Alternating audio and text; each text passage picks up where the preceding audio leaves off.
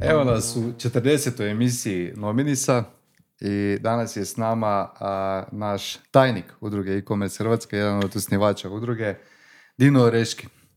Bok. Dino je inače i bivši voditelj, bivši, to sam jučer saznao, voditelj digitalne strategije u Pro Media grupi a, i predavač digitalnog marketinga na našoj e-commerce akademiji, ali a, uz sve to što sam ja spomenuo, ti si jedan od najdugovječnijih e-commerce konzultanata u Hrvatskoj.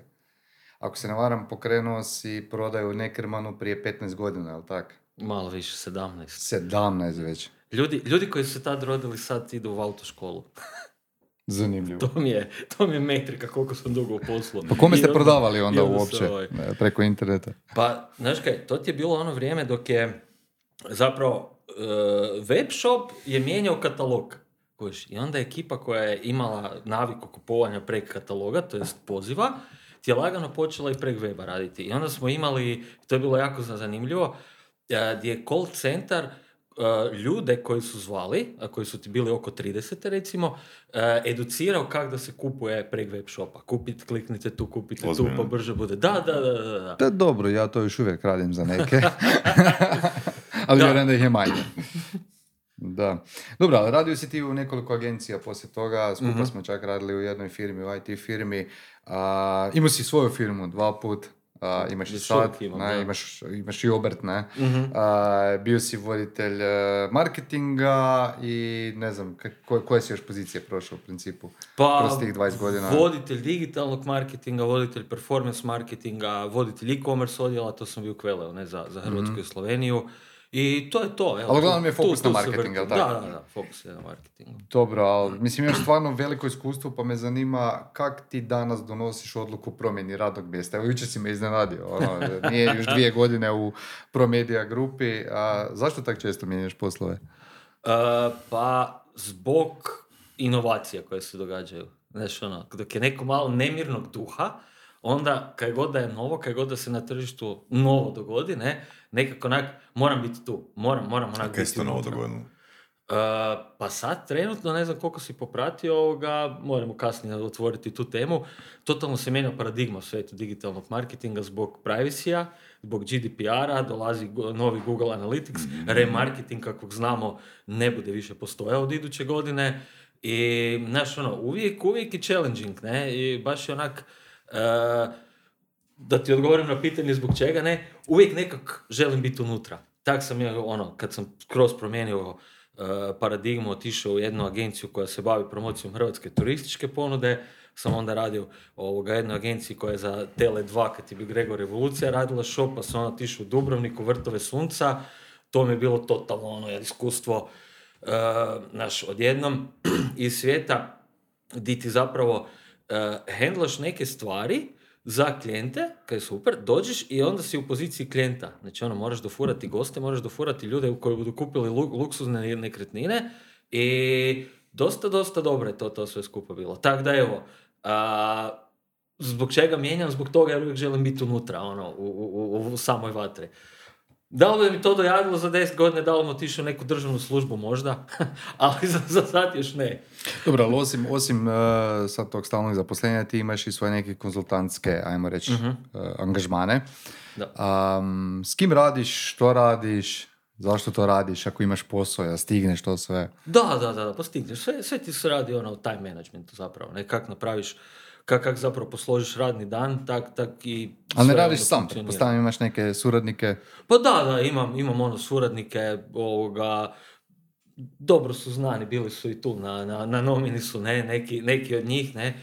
Am, zapravo kod konzultantskog biznisa najviše radim e, pripremu izlaska nekog na tržište. U smislu e, definiranja publike, e, definiranja persona, budžetiranje, e, onda odnos prema svakom od kanala koje moraju imati. To je prvi, drugi je recimo, evo, koji je sad najčešći u zadnje vrijeme, gdje mi doslovno klijenti preporučuju klijentima da napravim audit nekih stvari. I onda radim SEO audit, audit eh, Google Adsa, Facebook Adsa, klasičnih stvari, ne, i onda na temelju toga napravim report i onda skupa s klijentom imam razgovore s agencijama i onda agencije ovoga, naprave tu promjenu ili ne naprave tu promjenu. I eto, ovo obično bude dobro, jer dosta, dosta klijenata mi se onak vraća. Suradnje su tu kraće, imam, imam neke klijente s kojima radim već onak doslovno 15 godina, još sam sigurno pe- 15 godina, ali u suštini e, taj konzultantski biznis se svodi na, ono, na projektnoj bazi, ne? Nije, nije ono... A na- predavanja? long term. Zaki radiš predavanja? Zakaj radim predavanje jer me veseli, iskreno. Ne znam, imam možda to neku ono, obiteljsku crtu kak je mama učiteljica kikačima, e, ujak je na Tijošu predavao ono, stari profesor u penziji i tak dalje, pa je valjda ostalo neke od toga. Ne Pa, znam, ono, mislim, vo- volim to jednostavno. Ne znam da li to znaš, ali ti si jedan od najbolje ocijenjenih eh, predavača na našoj akademiji. Ozbiljno, nisam Da, znao. i ono, koga god pitaš, ono, Dino stvarno zna prenijeti znanje. Zna s ljudima, za razliku od mene, recimo. ne. Šalim se. Ne. ovaj, Čekaj, je- bolje je ocijenjeno od tebe, Dino. A, ja sebe ne uspoređujem s drugim. Zlatan je, on Dobar odgovor. Čekaj, ko ko je najgore od ne znam, fakat nismo gledali ko je najgori, ali ono, i čisto kad pitaš feedback našu ekipu, ono, uvijek kažu da, da ti najbolje znaš držat a, ljude, ajmo reći, motiviranim kroz predavanja. Ne? Kaj nije stvarno jednostavno, mislim, to i Saša zna, znaš, ono, kad predavanja traju 7-8 sati, to je poseban skill. A jesi ti taj skill a, negdje učil ili si ga kroz a, iskustvo jednostavno izvježbao? E, pa jesam, jesam. Dvije godine sam išao u e, baš e, školu govorništva, to jest ono, e, re- rhetoric school, je, u Varaždinu. Možda je znaš na koju mislim. Ne znam, ne znam. ne. U, u- kod Žabara imaš jednu od stvari, da, da, da, jedna je e, jedan tečaj, ne znam sad dalje. Dvije godine je trajao. Dvije godine je trajao cijelu, cijelu onu akademsku, to je školsku godinu, ne, on tipa od 9. do 6. mjeseca, jako je puno vježbi, bilo jako puno prezentacija. Pa da, koje ma smo mislim, ono, i vjerojatno i gledatelji znaju i vi znate za Toastmasters-e, ne? Ja nik- nikad nisam bio član toga, ali to je recimo jedna ono pristojna cijena članarine godišnja gdje ti imaš e, priliku e, se izbrusiti i dobiti, dobiti feedback, ne? Da, da. Tak da. A, to, me, to me u biti podsjeti kad, podsjetilo kad sam pričao u Surovim sa e, Jelušićem iz Orke. Koliko je zapravo njegov skill e, prodajni. Znači on je, on je totalno fokusiran na prodaju i fakat me zanimalo otkud mu taj skill. Ista stvar, ono, glumačke tehnike. Znači, lik je bio ono dio nekih ono dramskih ono skupina di je brusio te vještine još klinac. Znači, da hoćeš, to, hoćeš reći da je edukacija zapravo prvenstveno performans, Da, pa da, onda da. prenošenje Pa ja bih rekao, ja informacije. bi, ja bi rekao da da, jer velim, mislim da se svi tu mogu poistovjetiti. Ja to volim na seminarima dati primjer, jeste li ikad imali iskustvo u osnovnoj ili srednjoj školi da se neki predmet mrzili i on se promijenio profesor i zavoljeli ste ga. Je, je. Znači, ako je odgovor da, mislim, po programu se radi neki sadržaj, ali osoba, osoba je donijela drugo, drugačiji stav, drugačije stanje, prenijela je drugačije stanje. Tako da bi ja definitivno stavio da je prenos stanja na prvom mjestu, ali naravno uz poštovanje standarda i sadržaja koji se Da. prenosi. Da li se Znači, slažeš uh, s tom pretpostavkom, ajmo reći da je performans na prvom mjestu, pa tek onda idu uh, informacije? Ili je u tvojem slučaju drugačije? Ne kažem ja da je ili jedno ili drugo točno. E, pa ovak, de- de- definitivno je bitan taj angažman, taj performance, kako treba publiku angažirati, zagrijati i tak dalje, ali to sve pada u vodu ako nemaš neko konkretno znanje koje moraš prenijeti, ne, ne možeš baš onak lupetiti o ničemu. A opet imamo drugu stvar, drugu situaciju baš kod srednje škole, ne, gdje imaš one profesore koji si mrzio, koji su ti tjerali da učiš, da imaš onak jedva trojku kod njih, i evo, 20 godina, da sam imao 20 godina mature, 20 godina poslije, na, na ono, gledam kariku, gledam ili naše i tako, ne znam odgovore na ta pitanja. Jer sam ono toliko mrzio da je na podsvjesno tu ostalo i znam nabrajati te sve Mahabharate i Ramayane i on apsolutno ih sve uvijek znam pobrajati. Da. Eto. Tako da ja bih rekao da je kombinacija jednog i Pa drugog. ne, pa kombinacija je definitivno, da. da, da. Znači, tough love, malo treba i šamaranja, ne samo ljubavi na predavanjima. Sticks and carrots. to je to. da. Uh, ajmo malo o marketingu. Uh, da li misliš da ima kod nas dovoljno kvalitetnih marketing stručnjaka? I što uopće čini dobrog stručnjaka? Definiraj marketing stručnjaka. Da. E, ima. Ima. Ima jako puno ljudi koji su specijalizi- usko specijalizirani u nekim određenim područjima. Recimo Marko Pačar, ne recimo Robert Petković. Oni su zaista vrhunski u ovom dijelu Europe, možda u ovom dijelu svijeta, teško da, da ćemo naći ono opće bolje ljude od njih. Imao sam sreću da sam i u Nekermanu i u Kveleu i u Vrtovima sunca radi s agencijama iz cijelog svijeta, doslovno. Jer kakvi su Vrtovi sunca bili pod Radisom Blue franšizom, vlasnička firma je bila iz Londona i tako dalje, pa sam bio puno i s agencijama iz Amerike i s agencijama iz Londona. Nemaju oni uopće veće znanje od naših agencija tu u Hrvatskoj. Vjerujte mi, uopće nemaju. mm nekako ljudi koji su se profilirali, koji eksperti su se profilirali, profilirali za ono jedno specifično područje i tu su zaista top. Uh, Mana na koju danas najlazimo je mana koju ima IT, a to se polako pretočilo i na marketing, pogotovo digitalni marketing, a to je nedostatak ljudi. Mhm. I onda ljudi jednostavno prebrzo postaju od nekog pripravnika seniora, postaju seniori. Mm. Jer nema izbora. Juniora, jer nema izbora. Dobro, ali evo, velim, na tragu toga, e, što, koji je tvoj stav prema ovim nekim, recimo, platformama ono, za učenje marketinga? Da li one isporučuju po tvojim e, Misliš na online edukacije? Na online edukacije, mislim da postoje ono dvije malo jače ono, na, kod nas. Kod nas, znači uh, e, XU. Uh, da li te platforme po tebi dovoljno znanja mogu dati da nekome značajno ubrzaju proces? E, da. Jer velim, mislim, za marketingaša, nije, za marketingaša nije bitno da završi ekonomiju smjer marketinga, mm znači, to je totalno nebitno. mm Ali da li te platforme mogu tipa u roku od šest mjeseci stvoriti osobu koja, koja ima razvijen marketinški mindset, znači ne očekuje se da osoba razumije ono postavljati kampanje ili da razumije SEO, ali čisto da ono, ako dobije mentora, da li e, je komunikacija s mentorom olakšana, da li, da li je ta osoba dovoljno spremna da mentor ne gubi vrijeme? uh da, rekao bi da da, ali tu imamo jednu opet drugu paradigmu koju mm. gledam na tržištu, a ta je da obično ljudi koji su u marketingu ne gledaju te video edukacije. A, a, a tu se radi o pripravnicima, o juniorima koji bi to trebali raditi. Ko to gleda? Da, ko to gleda? Klijenti. I o tome se radi. I onda klijent, i onda klijent pogleda jednu edukaciju, recimo ako smo ga već toliko put spomenuli od Petkovića, ne? Mhm. I Petko tu govori o nekakvim source medium, o nekakvoj ono page value i onda pita i onda zove svog akaunta koji je junior, koji se to prvi put čuje.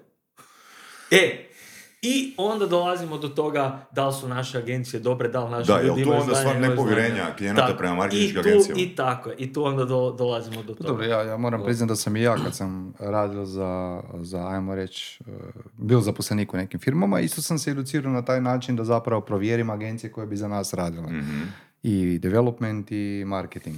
Ali isto ta, i ne vidim tu niš loše. Znaš, ono, jednostavno ti moraš znati da, mislim, ono, povjerenje se mora izgraditi, jel tak? Ne mogu ja per se znati da ćeš ti meni isporučiti ono kaj si mi obećao. Mm. A, a s druge strane, ja sam kupio edukaciju, mogu slobodno spomenuti, radi se o Masterboxu, ti si isto tam predavač mhm. i e, kupio sam čisto iz znatiželje da vidim kako to rade i mogu reći da su stvarno kvalitetno mhm. napravili, ali ono kaj sam još primijetio, kak sam član te Facebook grupe, u kojoj se nalaze svi uh, ovi uh, learneri, ili ne znam kako bi to rekao na hrvatskom. Predavači. Studenti. Ne, ne, studenti. Aha, studenti. Da, polaznici. Ovaj, polaznici. Primijetio sam da stvarno dosta njih uspije izgraditi uh, mm karijeru nakon završenih tečajeva. Ali to, to, to, ne znači nužno da bilo tko može to izgraditi, jer u principu možda jedan od tisuću to uspije. Mm. U čemu se radi? Znači, Commitmentu. naravno. uh edukacija je samo prvi korak. Isto koji je mhm. naša akademija. Nakon akademije ti možeš postati kvalitetan voditelj web shopa ili izgraditi bolji web shop, ali samo isključivo ako nastaviš raditi po tome što smo ti mi dali. Mhm. Pa ja, ja ne znam da li iko od gosti u Nominisa bio tu, a da nije spomenuo to kad pustiš web van, pogotovo web shop, tek tad kreće pravi posao. Mm, da. Naravno. puštanje weba je tek onaj, onaj nulti korak, ono ground zero, tek onda krećeš. Isto je s edukacijom. mm konkretno, e, kod edukacije je isto tak bitno da se napravi community. Ne, ono, zatvorena Facebook grupa, zatvorena mhm. LinkedIn grupa, gdje onda polaznici mogu pitati predavače. E, ja sam tu sad malo škakljivo zoni jer me niko od njih ne pita javno, jer se obično često radi u budžetima i onda ne žele ljudi da znaju mm koliko imaju budžeta. A znači javljaju se privatno? Pa mi, pa mi onda šalju u inbox, a znaš da ti Messenger ne javi odmah, nego baš moraš ići, onda vidim onak imam poruke pre 3-4 tjedna, onda tek ljudima odgovaram, onda, sam, onda se crvenim i tako, ali dobro, ok. dobro, ali ima upita, to je bitno. Da, da, pa gledaj, pa i nakon akademije, jako, jako puno polaznika akademije mi se isto tako znalo javljati i ono, zato zato mislim da je naša akademija baš onak top.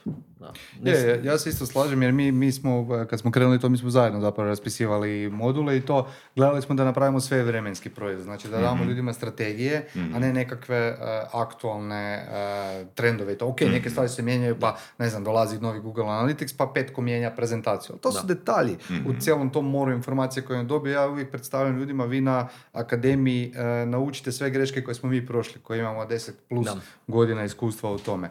I to je moj način. Ja kad neko dođe i kaže, gle, ja bi sad htjela naučiti Facebook marketing, da li je dobro da opišem vašu akademiju? Ne. Znači, ako želiš raditi, ne znam, ono, PPC oglašavanje, imaš tisuće i tisuće besplatnih tečajeva na internetu, ali ako želiš naučiti kako ne potrošiti lovu bez veze, e onda dođi kod nas. Mm-hmm. Jel tako? Dobar selling point. Da. Pa ja mislim da nam, da, da, da nam da ljudi vjeruju, obzirom da smo puni svaki put. pa to ono, nešto radimo dobro. Ljudi, ljudi koji rade u agencijama zapravo troše pare od klijenata i ta kuća, ne, ne troše svoje pare, nego pare da. klijenata, ne. A tak si ti, tak si ti naučio, pa, tak. akademija je kontra, ako imaš svoj šok, malo ti drugačija situacija. Mogu si para spisku ljudima. I o, e, bila, bila jedna situacija, ona koje se, koje se rado sjećam. Jedan, jedan klijent, ne znam spomenuo koji, Google Ads su to bili. Prošlo je tad već 12-13 godina i uh, radio sam na akauntu od klijenta, znači ne na svojem akauntu, ne na svojem U nekoj agenciji. E, da, kao, kao dio agencije, ali klijent je imao svoj Google Ads akaunt i dali su nama pristup.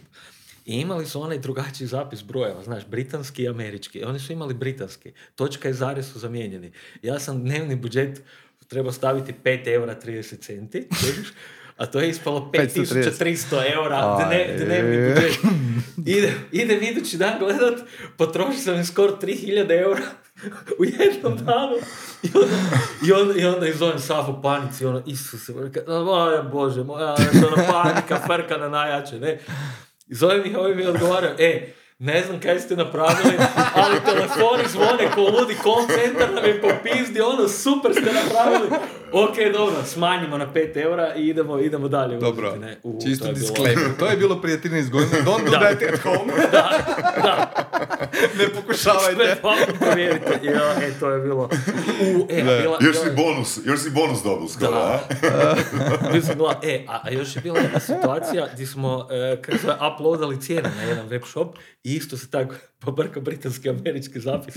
Ispalo je da LCD televizori ne koštaju, ne znam, 5500 kuna, nek 5 kuna i 50 lipa.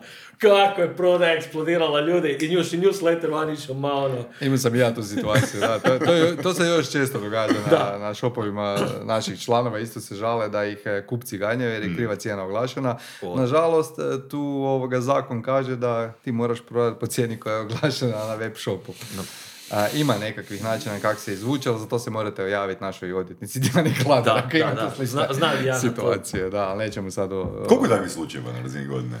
A ne znam, ja znam koliko ih je javno bilo, bilo je jedne godine mm. baš rasprava, ono, tri, četiri velike firme mm. su dobile kazne baš zbog tog slučaja, zato jer to je bilo vrijeme, dobro, to je bilo prije deset godina još kad sam ja radio, sjećam se kad sam imao taj slučaj, a, kad nisu erpovi bili toliko, a, ajmo reći, sinkronizirani sa, dobro sinkronizirani mm. s online prodajom. Danas već svi shvaćaju da je to nekakva nužnost. Ne?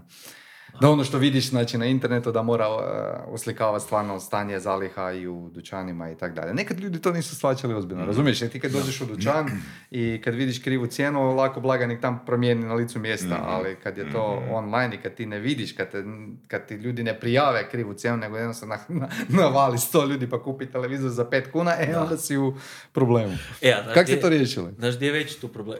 Kako smo to riješili? Uh, ima neki zakon po kojemu je kao javno znano i, i ljudima bi trebalo biti poznato da neka roba ne bi biti ispod neke cijene. Tipa, ne bi novi auto koštati 10 kuna, na primjer. Ne? Aha, i to je zapravo presuda bila ili... Da, to je zapravo, mm-hmm.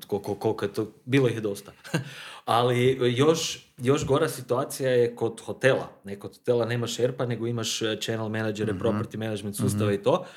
Ako to tam nije sinkronizirano, e onda je show. Jer, na primjer, mora dojti gost na recepciju, ono, walk in, rezervira sobu, daju mu ključ, on ode u sobu, a e, pet sekundi kasnije e, neko online rezervira i taj neko ko je online rezervirao istu tu sobu dojde idući dan. Nema sobe. E se onda događa overbooking. Kaj, kud buš s gostom? Ono, s mhm. proizvodom još možeš reći, ono, ako nema količine, joj, evo, naručili smo, mhm. stiže za mjesec dana, možeš se izvući. mm Ali ako ste dva gosta tu koji ciljaju na istu sobu, onda nije dobro. Kako ste rješava? A onda se obično... Šatorima. Hotel... onda ih kam pošalješ. ne, ne, onda se hoteli obično povezuju s drugim hotelima koji su iste ili slične kvalitete i onda ih daju, ne. A, jedna naša hoteljerska kuća je to napravila na jedan način gdje su takvim gostima, dogodilo se jako puno overbookinga upravo zbog toga jer taj PMS, Property Management sustav nije bio dobro posložen. I jedno 20-30% smještenog kapaciteta je bio overbookinga, kaj je huge. I kaj su onda napravili? Kak u grupaciji imaju više hotela, jednostavno su im napravili upsell, kojiš, oni koji su rezervirali tri zvijezdice, neki idu četiri zvijezdice, oni s četiri zvijezdice su išli u pet zvijezdica. E, opet su napravili kontraefekt. Jer ljudi koji su rezervirali četiri zvijezdice se nisu ugodno osjećali u hotelima s pet zvijezdica. Jer su niže, plat, niže platežne moći koji tam ti na, na doručak ti dolaže svi ono markiranoj robi, ovo ono. Oni su došli s klincima na ljetovanje, ne? Mhm. I opet su bili nezadovoljni jer se nisu dobro osjećali. Ali dobro, u tom hoteljerstvu ima, tu ima psihologije, nemaš pojma. Da. da, da. Je. A najgora situacija koju sam imao kak je u vrtovima sunca Radisson Blue ima za sve uh, mid menadžere koji su uh, program koji se zove Yes I Can i moraš proći sve i onda moraš raditi na svim odjelima koji su u hotelu, odnosno rezortu. Yes I Can. E, I onda sam bio, ono, jedan dan se radi u sportskom centru, jedan dan u FNB, jedan dan u spa i recepcija me zahvatila onaj dan kad je bio požar i ljudi nisu mogli doći od hotela do aerodroma aerodroma baš brige za to. Letovi moraju ići, ako se zakasne, uhvati ga idući ti ja, ne baš ne briga. Kuć onda s gostom. Jako puno je bilo ljudi s familijama, jer obiteljski rezort. E, o, e, koja je to drama bila. I praktički mi je posao bio smirivati ljude, sve će biti ok, znaš, dobro, daj im vodu, daj im voće, znaš, onak, ti I ono, uspjelo se to nekak napraviti, to nikad ne bom zaboravio, je bilo 35 stupnjeva, od 8 do 8 je recimo šihta trava, došao sam i zaspao sam i spao sam idući jutro do 10, bez problema, nisam se uopće mrdno, ovako sam bio gotov. Da. Tako da, ono, posao recepcionera u špici sezone na top destinacijama Nije za vakancija. je jako zahtjevan, vjerujte mi. Da, da, da. Da li je danas, da je danas lakše naći onda dobrog recepcionera ili dobrog marketingaša? Postoje li online programi za recepcionere? Ja mislim za ugostiteljstvo općenito, hmm. znaš. Uslužne djelatnosti. Nisam siguran. koliko znam, ne, jer tu baš moraš biti on site. Tu teško da možeš online edukaciju. Možeš neke soft skills brusiti, mm jezik naučiti, mm programe koje bra, to da, ne, ali baš ono Poštenje samo... možeš naučiti na internetu, ne? samo, samo ono pođenje s gostom baš moraš biti. Nema neki tečaj u poštenju. Ako nema, trebali bi ga napraviti. Ono. Ko je target publika? Ne budemo nikog Svi, svi, svi naši političari. političari Joj. Znaš zbog čega naši političari nemaju, većina naših političara nema srednju školsku ljubav. Jer imaju završenu samo osnovnu školu. Jedino inače voli pričati viceve, onda budeš iza kraja jedan si ovoga zadrži, ali molim te bez onih crnci, oni ekstremističkih. Dobro. Viceva. Može, ovaj put.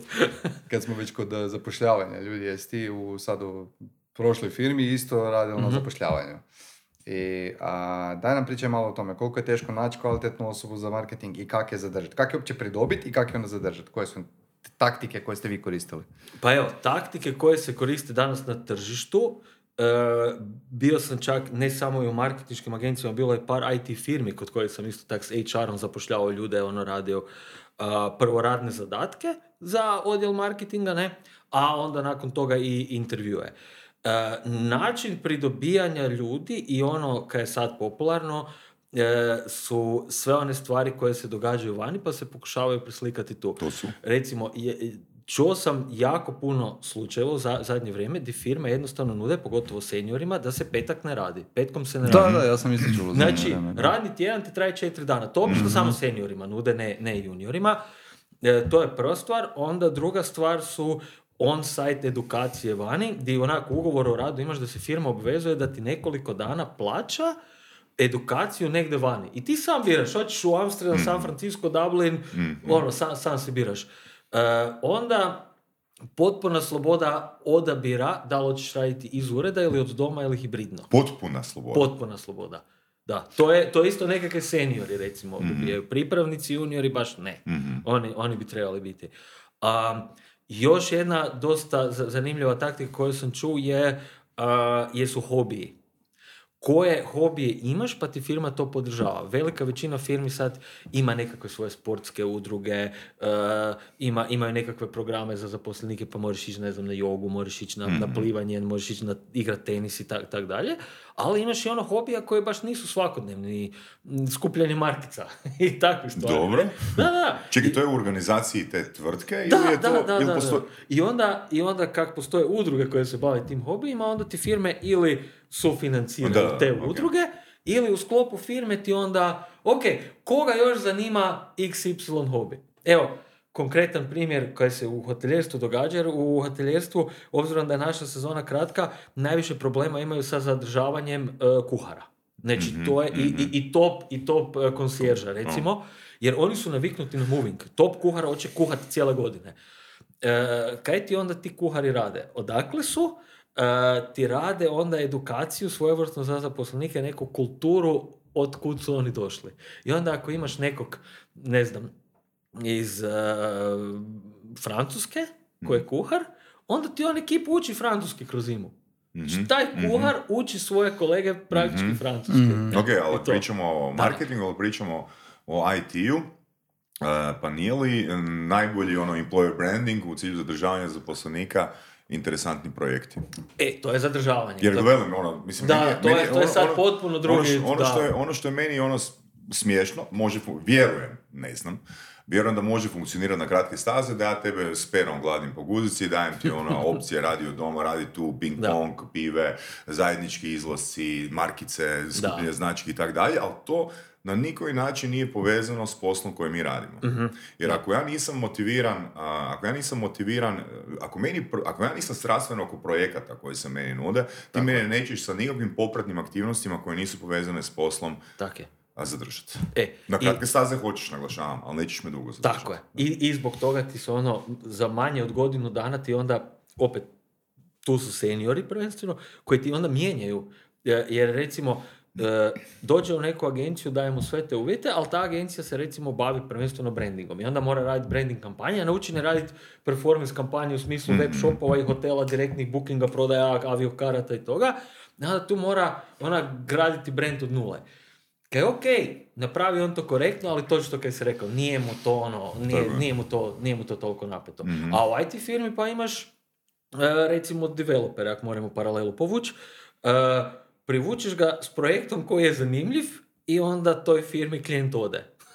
I mhm. onda opet radi neke kaj mu nije zanimljivo mhm. i tu onda obično da, da odlaze. Ali zadržavanje ljudi je, je stvarno ovoga Postoji izazov veliki. Ja. Jako, jako, jako veliki. Ali ja, ja fakat smatram, i pričali, pričali, imali smo priliku surovim pričati sa puno uh, IT-ovaca, da uh, jednostavno je to, to je glavni razlog zadržavanja čovjeka. Ako ti meni ne daš ono projekt u kojeg sam ja, uh, koji je meni izazovan, u kojeg sam ja strastven, gle, ne možeš ti mene dugo držati sa plaćom i ostalim benefitima. Je, je. Evo, baš slučaj, imam u kvartu jednog dečka koji radi kod jedne firme, da sad Microsoft partner, radi prvenstveno CRM-ove, Microsoft Dynamics i to.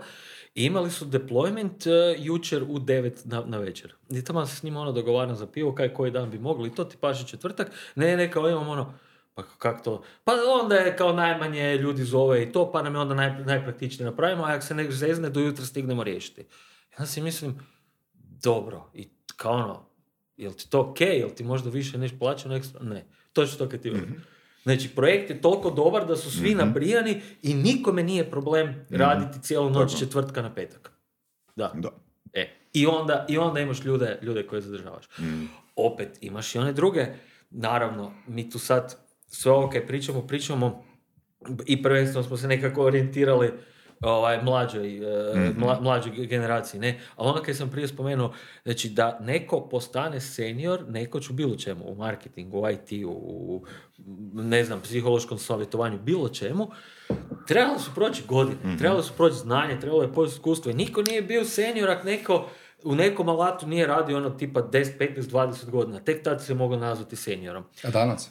A danas ti je to dvije, tri godine, znaš, i ti si tu senior, ono, traži... Ali sa slobodnim pecima dvije, tri godine. Da ćemo, da, da ćemo ti, kak se zove, titulu seniora, onak. I to je isto nekakve ljude privlači. mm I nema... Status. Status. I nema onda ono prirodnog razvoja kojeg smo mi svi prošli, Edi su nas ono godinama gazili da bi dobili neko znanje, da bi mogli sami za sebe... Dobro, znaš, mislim, tu mi je super rečenicu uh, rekao Krešimir Mudrovčić iz uh, Kroza. Uh, kao ovoga, pričao sam s nekoliko ljudi, kaže koliko su ti, ta mlađa ekipa 22-23 godine idu s faksa, koliko su razmaženi, mm. znaš.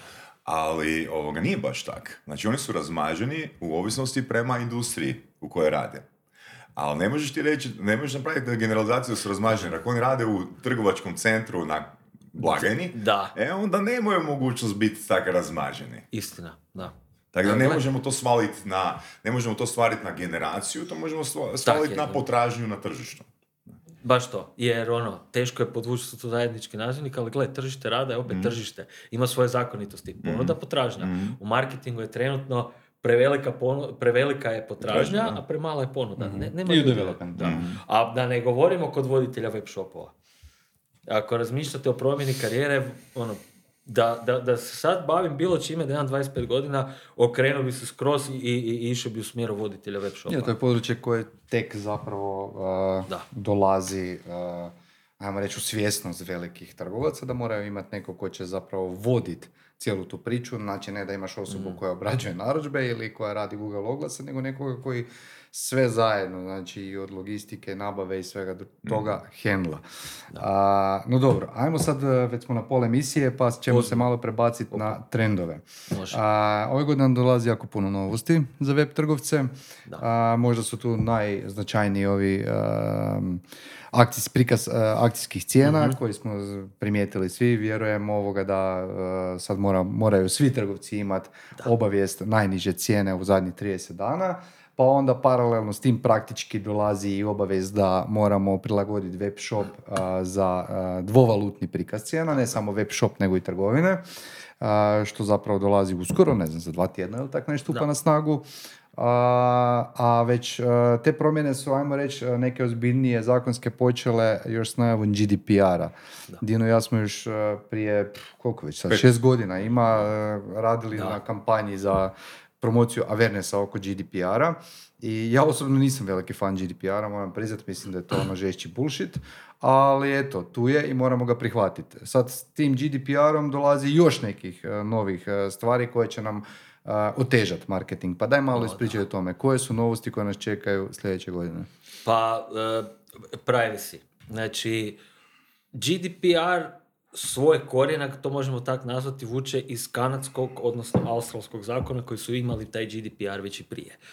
Uh, onak, GDPR onak kak je zamišljen je stvarno dobro zamišljen. E, e egzekucijamo malo. Kaj je dobro u tome? Ajmo, ajmo malo o tome pa ćeš onda dalje. Mislim, e, čisto da ja napravim, možda nisam, do, kad sam rekao da je GDPR pa ne, či, bullshit. Čisto da niko ne da tvoje podatke neko drugom. Može. To, ok, ta premisa. To je, to, Znaš gdje je problem? Da. Gdje ja vidim glavni problem GDPR-a? Znači, uh, postoji premisa da su podaci na internetu besplatni. Nisu. Da. Ništa nije besplatno. Ti si uh, svoje podatke dao u zamjenu za nešto. Znači, ništa nije besplatno. Uh, I GDPR sad dolazi i sad svi oni koji su producirali nekakav sadržaj više nemaju interesa taj sadržaj producirati ako oni ne mogu u zamjenu dobiti minimalno tvoje podatke. A što rade s tim podacima? Nije da prodaju te podatke, nego ih koriste čisto i su svrhu remarketinga, odnosno uh oglašavanja svojih proizvoda i usluga prema tim istim ljudima koji su pokazali interes za tvoj proizvod ili uslugu. I tu mislim da dolazimo do problema, jer opet razmažujemo kupce i online posjetitelje, govorimo im da je zapravo njihova privatnost vrijednija od sadržaja koje oni konzumiraju. Tu je moj problem s GDPR-om, sad ti reci koje su prednosti, odnosno, znaš ono, zašto je uopće, mislim, ne, ne možemo reći zašto ga slijediti, moramo ga slijediti, ali ajmo reći što sve još mora, što sve nosi GDPR, što će tek doći sljedeće godine, ajmo reći. Da, e, pa, sad, e, Apsolutno sve kaj si rekao stoji. I ljudi će uvijek dati svoje podatke u zamjenu da dobije ne, nežvredno. To, tako to je tako ostalo.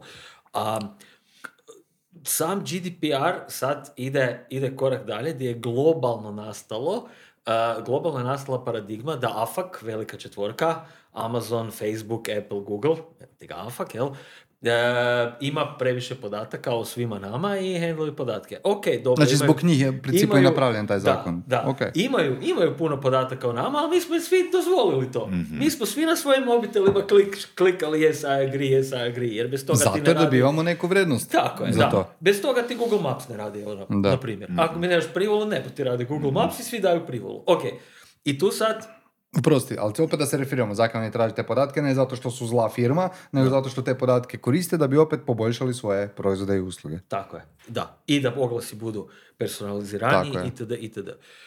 Kaj nas sad tu čeka? E, ovoga, od sedmog mjeseca iduće godine Google Analytics Universal, kako mi svi znamo i koristimo, prestaje prikupljati podatke. Znači nećemo ga više moći koristiti.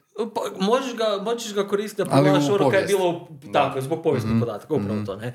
I dolazi novi Google Analytics uh, četvorka, koji ne šiba sve podatke kak je to bilo. Jesi ti to, jesi ti četvorku uh, koristila osobno? da, da, da. Ono, baš intenzivno koristio. Uh, pa jesam, jesam. Gle, puno se toga mijenja, sad su došli ispiti, nisam još išao na, na, na, testiranje, ali jednostavno sam gledao prikaz kakav je u Universalu, di mi se to nalazi u četvorci, jer zapravo zbog čega je došlo do Google Analytics četvorke. Djelomično zbog ovog privacy ali zbog toga jer su Google svi pisali pa dajte u Analyticsu još ovo, pa dajte u Analyticsu još ovo, pa dajte u Analyticsu još ovo. I onda je Google rekao, ok, evo vam Analytics koji je potpuno modularan i dajte si ga sami sad posložite kako si ga želite posložiti, jel? Ali tu vam treba netko ko vam ga zna posložiti da uopće dobijemo mm-hmm. svrsishodne reporte. Ok, e sad, kak danas funkcionira i ne samo Google Analytics, i ClickTail, i, i, i CRM-ovi, i bilo koji alati koji rade preko third party kukija. Ljudi dođu na web i onda na webu ima onaj, onaj cookie panel, yes, I agree, da, slažem se, ja uzmi kolačić i to. I svi klikću ili yes ili no, ali unatoč tome se ti svi podaci onda s weba odmah šalju tim, tim alatima. Mm-hmm. Od 31.7. iduće godine će to izgledati ovako. Posjetitelj dolazi na web, moramo se pojaviti pa, onaj cookie consent prvi mhm. put kad dođe naravno i ne šalju se automatski ti podaci nego se ti podaci zadržavaju na serveru lokalno. Mhm. I onak kak je firma, svaka firma definirala s data protection officerom i tak dalje u svojim standardima, šalje onda Google Analytics i ostalim podacima one e, podatke mhm. koji su zapravo zaista nužno potrebni. Što znači za nas marketingaše mm to? To znači da mi nećemo više moći znati točno koliko je ljudi došlo na web, neće to biti toliko hm. precizno. niti ne, s kojih izvora. Niti, niti s kojih izvora, nek će Google prikazivati trendove. Ono di ćemo moći i nećemo moći raditi remarketing onim ljudima koji nisu dali privolu itd. Uh, zbog znači vraćamo toga, se onak 30 godina natrag s marketingom. Kad pa zapravo ne, zapravo ne, zbog uh, customer data platforme. Okay. Customer data platforme sad ono rastu ko gljive posle kiše, a to ti nije niš drugo nego da imaš svoj korisnički account na web shopu. I onda ako imaš svoj user account, kaj Amazon ima ono od pamtiveka praktički, tu onda u pozadini ti ta customer data platforma obrađuje tvoje kupovne navike, tvoje podatke i tako dalje mhm. i onda ti daje personalizirane oglase. I onda ti tu imaš onu varijantu, ako imaš svoj account kod nekoga, dao si privolu. mm Kužiš? I onda na temelju toga uh, idu personalizirani oglasi, ide remarketing i sve ostalo. To je super u jednu ruku zbog toga jer ćemo onda konačno doći do onoga kaj i, i Darijan i ja govorimo na akademiji već jako, jako dugo, da zapravo se obraćamo kupcima i svakom kupcu pristupamo personalizirano. Jer 20% kupaca donosi Što znači obraćamo kupcima? Preko newslettera, recimo. Okay. Da, znači nećeš više primati generičke newslettere, da, znam, ali, evo, čisto ono, mo, možda, možda fakat glupo pitanje, uh, ali uh, recimo, evo baš razmi, razmišljam i o prodajnom mindsetu, razmišljam i ono, o surovim sredstvima i o NLP-u, mislim, što meni, laički, ono, pokušajte objasniti, što meni znači ako ja imam ono 10.000 posjetitelja na web, mm-hmm. ako ja ne znam tko su oni? A, znači, u biti ono, ono, ke, ono, ke ono, što, ono na što bi ja pristao odmah je da ti odmah stavim ono neki landing page za bilo koju od tih platformi, dam ti neki value za to i ti mi ostaviš email. Jer ako mi ti ne želiš Tako. ostaviti email, ono, mislim, radit ću uzeti jedan email nego tisuću posjeta. Tako je. Ali, Da, ali kad tebi neko ostavi email, ti imaš checkbox i tako mm oni prihvaćaju tvoje uvjete korištenja. E, ako oni tebi daju email, oni su ti dali privolu i ti su to onda zakonski čist. Ali, baš konkretno ti posjeti na onoj našoj famoznoj konferenciji prije lockdowna 2020. mm E, sam baš vodio panel na kojem su bili e, Zorin iz Escape-a i, i, i Robi Petković, mm I tu smo dosta pričali o takozvanim metrikama taštine, odnosno mm vanity mhm. metrics. Dobro. Znači, broj posjeta webu je vanity metrics. Čista, mm ja imam 100.000 posjeta mm webu ok, dobro, ali koliko tih 100 tisuća ti ostavilo mail adresu, koliko tih ti je kupilo, to su one bitne brojke. A to ćemo i dalje vidjeti u da, evo, ja ću dati ja ću dat ono svoj primjer. E, dakle, e, prije dvije, tri godine sam ja, snimio sam neki sedam lektira na temu komunikacijskih vještina, audio zapisa. Ja sam to oglašavao dva mjeseca prije početka svoje prave kampanje za edukacije, u mhm. cilju da ono pumpam e, pipeline, da pumpam interes. Ali zapravo, ono, da sam bio pametniji, da sam vas znao prije, Vjerujem da bi vas dvojica rekli, gle, to se sve mogu napraviti ono u zamjenu za e-mail adresu, broj, ime i broj telefona. Tako je. Eto, i onda ja znam koliko mene dolar ulož, uložen u marketing košta uh u e-mailovima. uh Da. A ovak ne znam ništa. Danas se sve može izmjeriti, mislim, da. danas već dugo se može, sad je pitanje koliko će se još mislim, donijelo to meni benefita, ali kako ću ja to, iz, kak ću ja to izračunat? Znači, tu mi je super jedna rečenica koju je uh, Russell Branson ovoga, rekao sam njegova predavanja neki dan, kaže koliko para želiš zarađivati u svom biznisu? Ako želiš zarađivati, jeste to pričao kad smo karali? Dakle, ako želiš zarađivati uh, tisuću dolara mjesečno, skupi, deset, uh, skupi tisuću adresa. Ako želiš deset tisuća dolara, skupi deset tisuća adresa. Ako hoćeš milijon dolara, skupi milijon adresa. adresa. Da. Richard Branson, čisto za neko ne znam, je ClickFunnels. Ne, ne, ne Branson, nego Brans, Brun. Brunson. Brun, da, da, da, drugi, drugi tip, da. Da, platforma koja je u principu mm. pojednostavila sales funnele za, mm. za mase. Da. E, a pazi, tu onda još dolazimo do segmentacije. Mm-hmm. Jer ne zanimaju mm-hmm. sve ljude, sve tvoje usluge. Tako je, Imaš da. Ko, pazi, a to smo nekrmano radili prije 18 mm-hmm. godina, mhm. čovječe. Postojali su katalozi je, ono, ali to je bilo, za dom i vrt, za ovo, za ovo, tematski. To, to, je bilo fakat za velike firme sa, veliki, sa velikim brojem artikala. Je. A, a kaj je s malim to... firmama? Kaj je s malim firmama? Da, da, da. Znaš, ono, si ti pričao sad, a, Google Analytics će se prilagođavati prema onome kaj vaš data privacy officer, a, ili kak se već zovu, da odredi. Kako svaka pa, firma kaj, definira? Kaj s firmama koje imaju dvoje zaposlenih i nam pojma promete do 300.000 kuna godišnje, kaj smo i po našim istraživanjima, mm-hmm. znači prema našim članovima je 50% trgovaca još uvijek ono minijaturno i ne mogu si priuštiti i niti uh, akaunte da imaju, niti customer je, data platforme. Kaj s njima? Kako da oni onda rade sad uh, marketing uh, od, od sljedeće godine? Pa ovak, uh, dobra stvar je da u Hrvatskoj velika većina ljudi koristi ovoga, i je, nalazi se na, na Facebookovim platformama, jel? To je metinima, Facebook, Instagram, Messenger i Whatsapp, uh, i na Googleovima. Znači imaju Gmailove, koriste da. Google Mape, imaju Google akaunte, ukratko, ne? Da. Oni ljudi koji su na Facebooku su dali Facebooku privolu. Kužiš. I mhm. kod Google je ista stvar.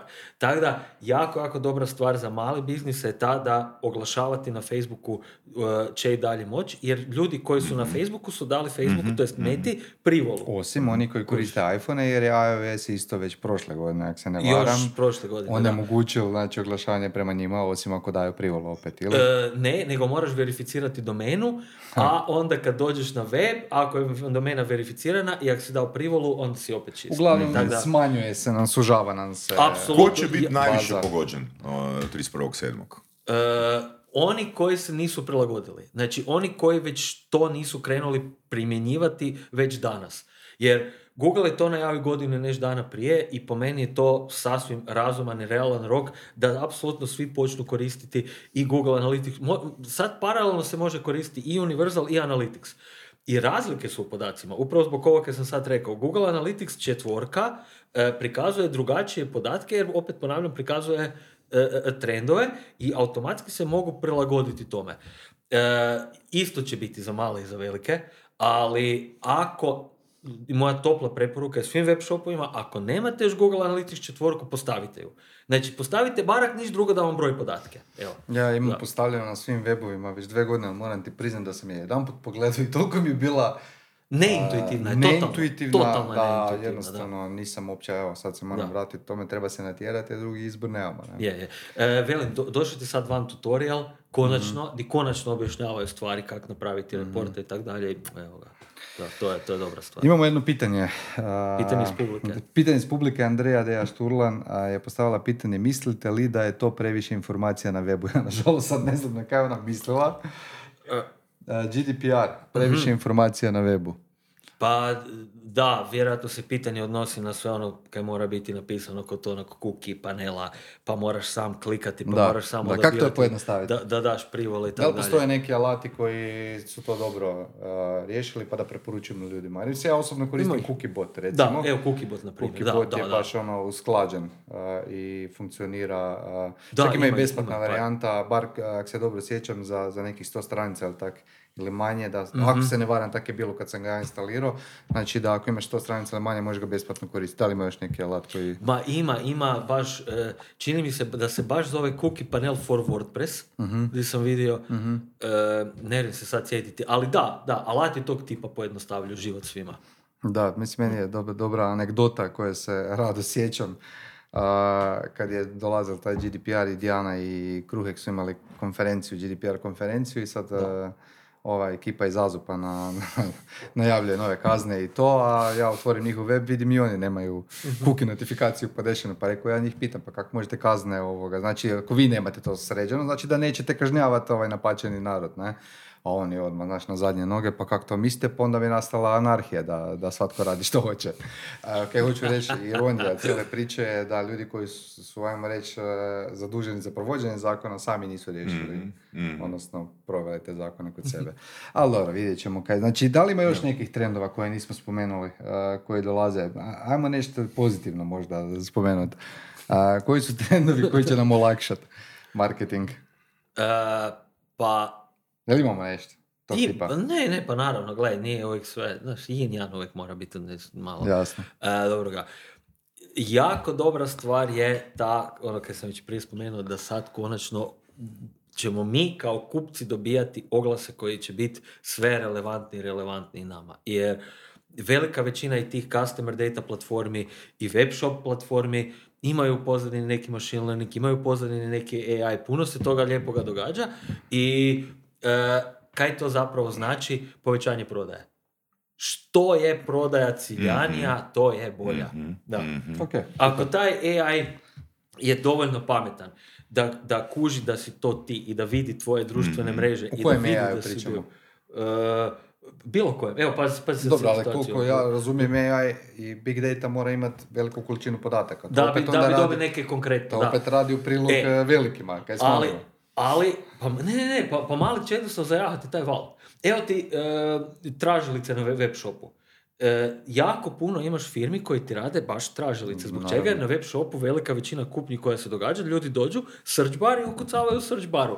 I onda imaš vanjske eksterne koji idu i za jednog našeg dosta velikog web shopa, kad smo to gledali, kad smo implementirali, to ti je implementacija plus licenca godišnje, to je 400 tisuća kuna. uh Ali im se prodaja povećala za 10 milijuna. uh Pa ti vidi da li ti se opet pričamo, opet pričamo o velikima, e, znači ima puno alata e, koji funkcioniraju za I, to je, e, e, i, I onda ti te firme koje ti rade to za velike, daju imaju te module za manje web shopove. Za web shopove koji imaju do 10.000 prikaza mjesečno i takve mm stvari. Ne? I opet će biti... Dobro, koliko ja znam, ti svi alati su znaš, ono, od par tisuća eura je, mjesečno i tako dalje, ali da, da, stvarno dolazi, dolazi, do, dolazi dobre stvari. Da, veselim se jer će web trgovci koji će to prihvatiti imati veću prodaju. Ali ima, ima jedna, jedan trend koji se meni čini zanimljiv i koji bi mogao biti dostupan svima, to jest koji je financijski dostupan svima. A sad je pitanje, ja ga nisam testirao, zanima me tvoje mišljenje. Dosta se priča u zadnje vrijeme o SMS marketingu. uh znači, SMS kao kanal koji je, je stariji, ali opet ima manju zagušenost od samog mm e-maila. I kad dobiješ SMS, pažnja je puno veća.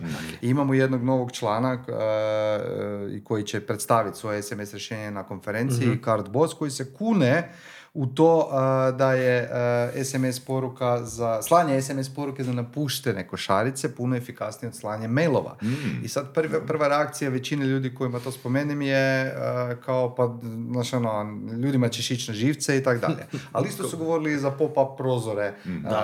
za newslettere, a gdje god sam postavio te newslettere kad sam radio kao konzultant, se pokazalo da se jednostavno funkcionira, poveća se broj mm. ostavljanja e, mail adresa, odnosno prikupljenih mail adresa. Dakle, zanima me tvoje iskustvo, da li imaš iskustva s time, da li si radio nešto e, za e, klijente? nisam, nisam još, ali iz Cardbossa baš su mi poslali njihova istraživanja, njihove statistike, jer radimo sad, kako se zove, baš pripremu za konferenciju, obzirom da vodim drugi trek i da mhm. će oni biti kod mene.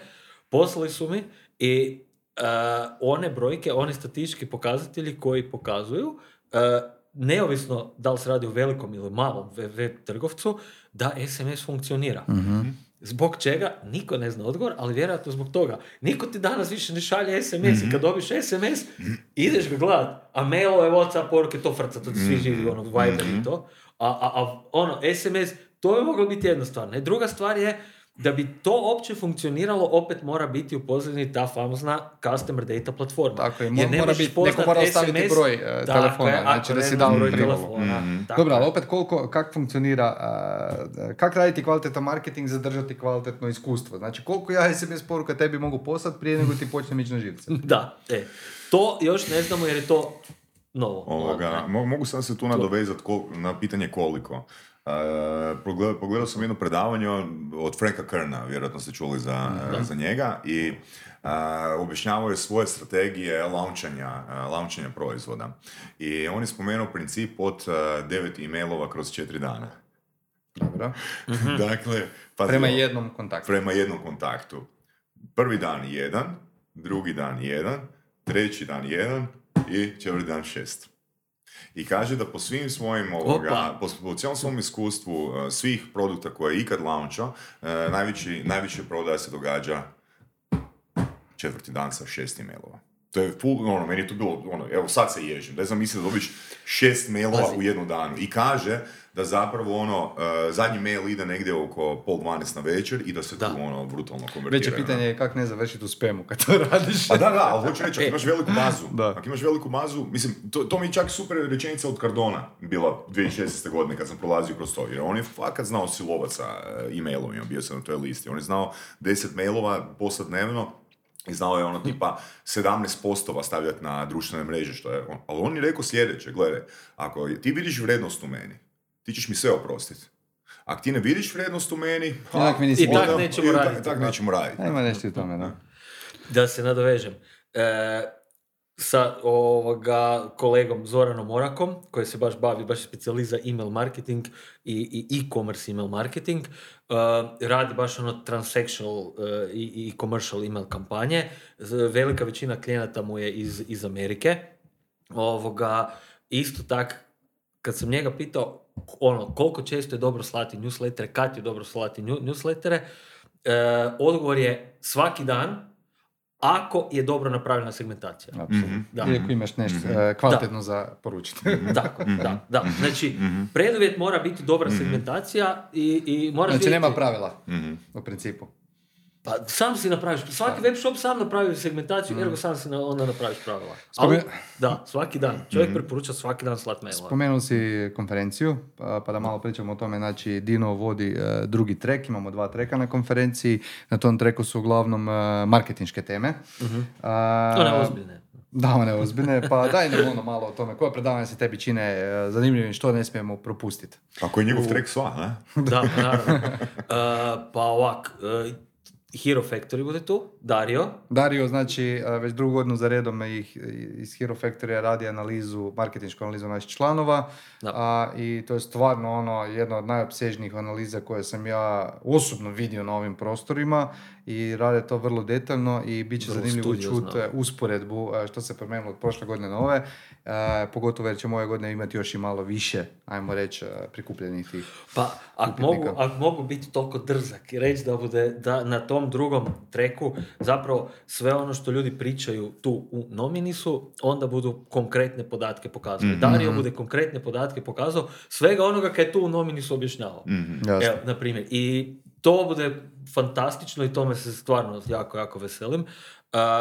onda imamo Analytics. E, mm dublje ulazimo Google Analytics četvorka, e-commerce, sve o, ovo temu koju smo mi sad načeli. Znači možete ga voljeti ili ne, ali novi Analytics dolazi, dolazi moramo biti spremni. Da, da, da. I kako napraviti e-commerce na toj Google Analytics četvorci, kako se raditi izvještaj i tako dalje. Znači to, to bude konkretno napravljeno. Cardboss, ove podatke SMS koje marketing. Sad, SMS marketing, da, e, to bude fantastično. Mhm. Onda imamo, imamo panel e, za one branše koje ne, ne mogu, ne smiju raditi marketing, recimo cigarete, mm recimo mhm. alkohol i tako tak mhm. dalje, na koji način ipak mogu napraviti e, marketing. Online. Da, da, pazi, na, na Facebooku ti je recimo fora, ti ne smiješ promovirati proizvode, ali možeš biznis.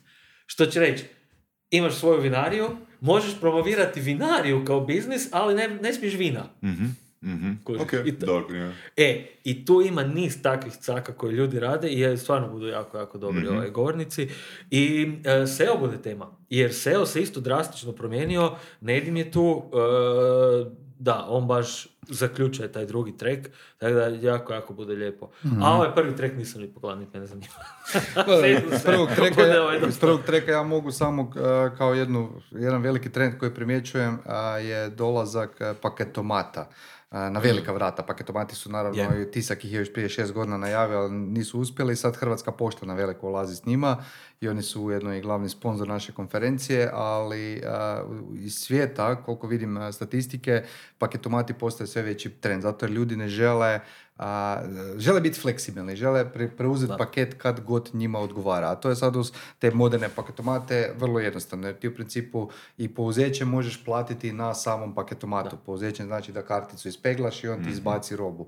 Tako da bit će zanimljivo čuti o, o tome na konferenciji. Jedna velika razlika promjena koju bi najavio za konferenciju je, bit će sve isto, znači imamo uživo imamo online praćenje, jedino smo prebacili i Koma Words natjecanje kao zasebni event, jer se nam pokazalo da imamo previše sadržaja za mhm. konferenciju, jednostavno ne stignemo sve to da, u program, ljudi su nam preumorni, tako da ćemo se fokusirati na bolji parti poslije toga. E, to. A i, a i opet ono postoji snimka, ako neko ne vidi prvi trek uh, predavanja, mm. zanimljivo jak istovremeno uvijek može ono, vratiti se, referirati se. A i meetupove vraćamo. Vraćamo, Evo, to je to. sad mogu odmah najaviti, Viber nam je potvrdio, nisam ti još ni javio, za deseti mjesec, uh, kad smo već na tragu trendova, uh, Viber i taj marketing, taj tip marketinga koji mm. su isto dosta trgovaca prihvatili. Znači da integriraju doslovno Viber u svoj checkout proces i onda svim kupcima šalje obavesti o njihovoj pošlici putem Vibera, što se pokazalo ljudima vrlo korisno. Tako dugo dok ti njih ne spemaš s nekakvim promotivnim porukom, nego im daješ informacije koje su njima mhm. bitne, neće se odjaviti. Da, da, da, da. Ali kad smo kod meetupova, Pored toga da imamo ono stručno tematsko predavanje, recimo ono e-commerce i Viber, ne, ono, te mm stvari, jako, jako je puno bilo povezivanja, jako, jako puno se biznisa dogovorilo. Ljudi koji traže nekoga da im napravi web shop, na mita ponađu ljude. Ljudi koji mhm. traže nekog za oglašavanje, ljudi koji, ljudi koji traže zaposlenike za svoju firmu, na mita pojma svojih našla. Tako da, ja, ja ne znam mi to uopće moramo valorizirati koliko, je, koliko se love okrenulo. Pa meni je, meni je zanimljivo Ali... čuti uvijek kada, kada je ono došla korona i uh, sad nema više meetupova i onda kad smo produživali članstva, stvarno smo dali jako puno benefita i neki nisu produžili jer nema više meetupova. Znaš, nema da. više meetupova, ne družimo se. Ne pa bio meetup sad prije mjesec Sad smo vratili, da. to hoću reći, sad opet vraćamo, ne, ali ono, to, taj, taj period je bio baš zajeban. Mm. Znaš, ono, prešli smo na webinare, imali smo mi 300 prijava na mm. webinare, a nemaš ti tu dozu uh, mm. prisnosti. Prisnosti uopće uspostaviti. Niti komunikacije, po meni niti online uh, edukacija, bilo kaj kaj radiš online, uh, nema taj efekt ko uživo. Da. Eto, dobro. A pri kraju smo se mislili, tako da idemo na nomini steglicu.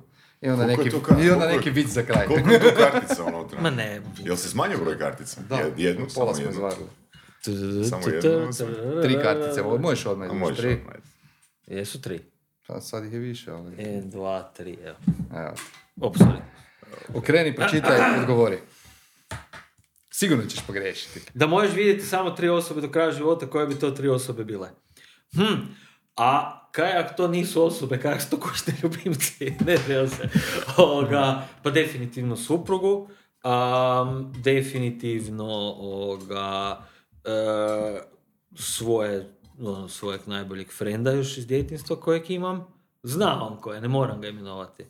Znaš i ti, znaš ga, sigurno. O, ne veze. ok, znači žena, naj, najbolji friend i treća, hm, to je, mora biti. Ne, gle, osoba koja te najviše ono u životu naučila i će ti onak neko stalo. Ne, tu sad dvumim da li to, da je to stari ili deda, neko od njih dvoje, to bude ono. Aha. Ili bi mora nekoga otkantiti, mislim da bi žena mogla zvisiti, ali ne Bolje ok. Kada bi mogao putovati kroz vrijeme, u koje vrijeme bi otišao? Hmm. Znaš, znaš koje vrijeme, iskreno? U vrijeme Dubrovačke republike. E, znaš zbog čega? Jer je bila, Dubrovačka republika je bila komercijalna do To, to, to svi znamo. Oni su radili sol, e, imali su ovoga u stonu zidine, solanu, bla, bla, bla, i od toga su živjeli, kupovali su, plaćali su i mlečanima i Turcima da ih puste na miru. Ali, unatoč tome, u to vrijeme, e, zbog toga, čisto da se okupamo tom čistom, nezagađenom moru. Evo, Evo to, to mi je ono, Okay. Kupal bi se u krvi, vjerojatno, ali dobro. ne bi, gore sjevernije kod Hvara su ratovali, ne, ne, ne bi. Tam, kod Dubrovnika je bilo Svako okay. svoje. kod Dubrovnika je bilo okej. Dobro, da ti neko ponudi priliku da isprobaš bilo koji opijat bez posljedica, koje sve opijate bi isprobao? Pa čuj, ono, pa ne bi fan Beatlesa biti da LSD ne proba, to je ono um, Kako znaš da su Beatlesi tamadili LSD? Pa pročitao sam ono u biografijama, kad su oni sami svoje iskustva govorili to, ne. Da, da, da. Ko nije iz, iz tih godina da, to što, ne. tripove, da. da, pa to, to, to, uh, to, pa ne znam, probao bi onda, ono, s Jamajke travu, definitivno, to, to se mora prismrti. Dori Gigi, e, to, to, to. I, a ko je bio? Čih, pitanje je bilo ujedni. Jedan. Sad čekam da sutra, Šta ti sprečava? Dalje? Dalje? E, pa e, probao bi onak e, neku rakiju koja je napravljena na egzotičnim mjestima, recimo mangovača iz Dominikanske republike ili tak nešto. Čisto da probam da li jače od naše čljive. Evo. Su tri okay. dosta. Pošteno. Može. Super. Eto ga. Super, Dino. Hvala ti. Imaš neki citat ili vic za kraj? Vic. Vic, ma ne, ne, nemam, nemam vic, nego moram, imam, imam poruku za vas, za vas dvojicu. Bio sam ujutro na kavi s Katom Barišić Aha. i obavezno je rekla da vam kažem da vas voli. O, Kata, moramo je sad opet zvati u emisiju. Sigurno ima nekih novosti. Da. A, dobro, Dino, hvala ti puno na gostovanju. Lepo smo zaokružili 40. emisiju. Kak ti veliš, pozivni 040, pošto smo mi Međimurci. Moći dva, moći dva. A ti si onda za dvije emisije gost ne, negdje. Mogu, baš bi trebao biti dvije Onda Dino i ja vodimo pa tebe ovo. Ako je spreman za to. Eto. Onda da, da ga usidrimo. Može. ok. Ok, evo, vraćamo se live formatu, tako da vidimo se za dva tjedna. Vidimo se. Hvala.